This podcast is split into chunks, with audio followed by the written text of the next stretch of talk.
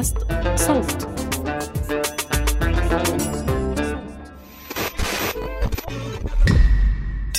أهلا. أنا بسنت سمهوت وحابة أرحب بيكم في الحلقة دي من المستجد جدا الفقرة المصغرة من بودكاست المستجد.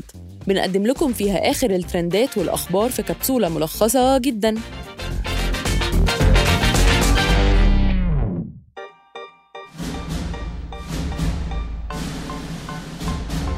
14 دولة تمنع عرض فيلم Lightyear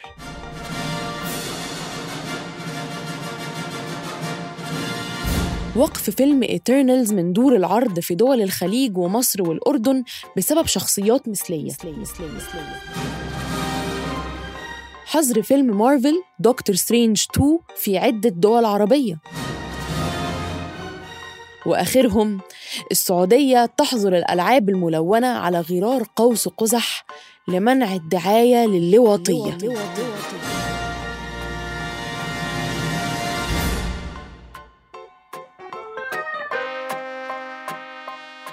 هو هوس. هوس ضد المثلية.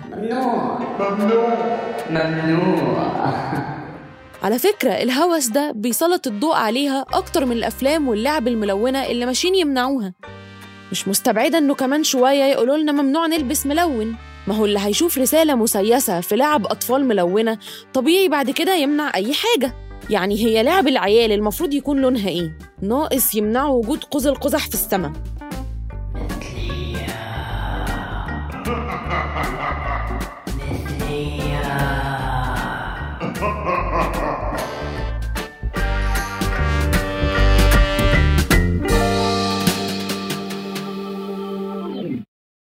معلش بس كان لازم أركز شوية على هزلية موضوع منع لعب الأطفال ده قبل ما أخش في منع الأفلام والرقابة. عارفين؟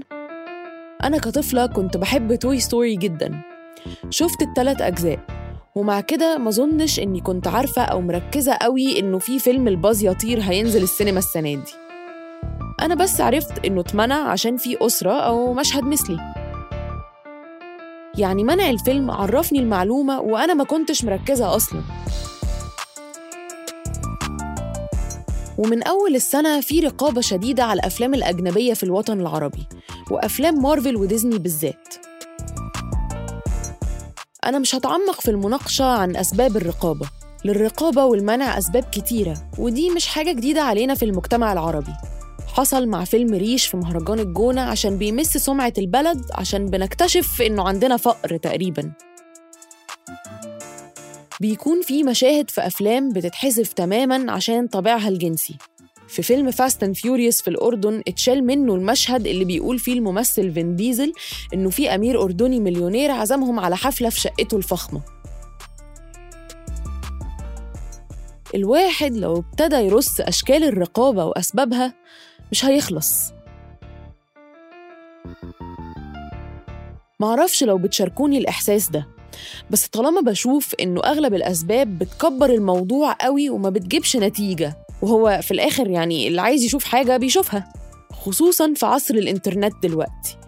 الرقابة دي تحديداً في رأيي عمالة تجيب نتيجة عكسية عشان سلطت الضوء على حاجات في الطبيعي المتفرج ما كانش هيهتم بيها أصلاً.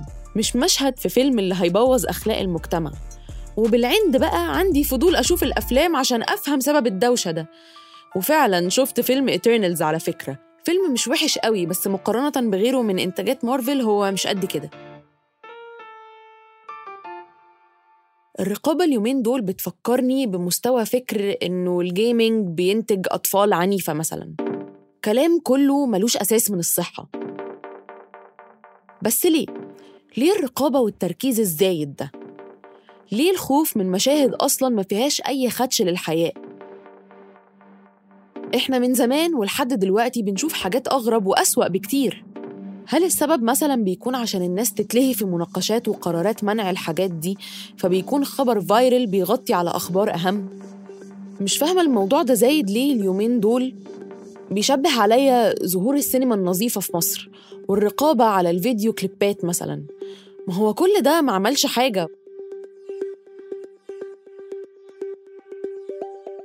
وكمان ممكن تنظيم عرض الأفلام للي فوق ال 18 اللي هم عاقلين وراشدين ويقدروا يحكموا لو الفيلم أو المسرحية أو الأغنية دي مناسبة ليهم ولا لأ هل الرقابة ممكنة أصلاً؟ يعني عادي اللي هيتمنع هفتحه على Disney Plus ولا Netflix أو حتى EgyBest قولوا لنا أنتوا هل في لازمة النهاردة من المنع والرقابة؟ كنت معاكم من الإعداد والتقديم بسنت سمهوت من التحرير عمر فارس ومن الهندسة الصوتية يزن قواس. ما تنسوش تتابعونا على المستجد جدا كل أربع عشان تعرفوا إيه الجديد من الترندات. ودي آخر حلقة من المستجد جدا للموسم ده. وبالمناسبة بقى ادعوا لنا ما يحصلش علينا رقابة ولا نتحجب. حابة أشكركم على الاستماع والتفاعل. واستنونا في المواسم الجاية قريبا. بودكاست المستجد جدا من إنتاج صوت.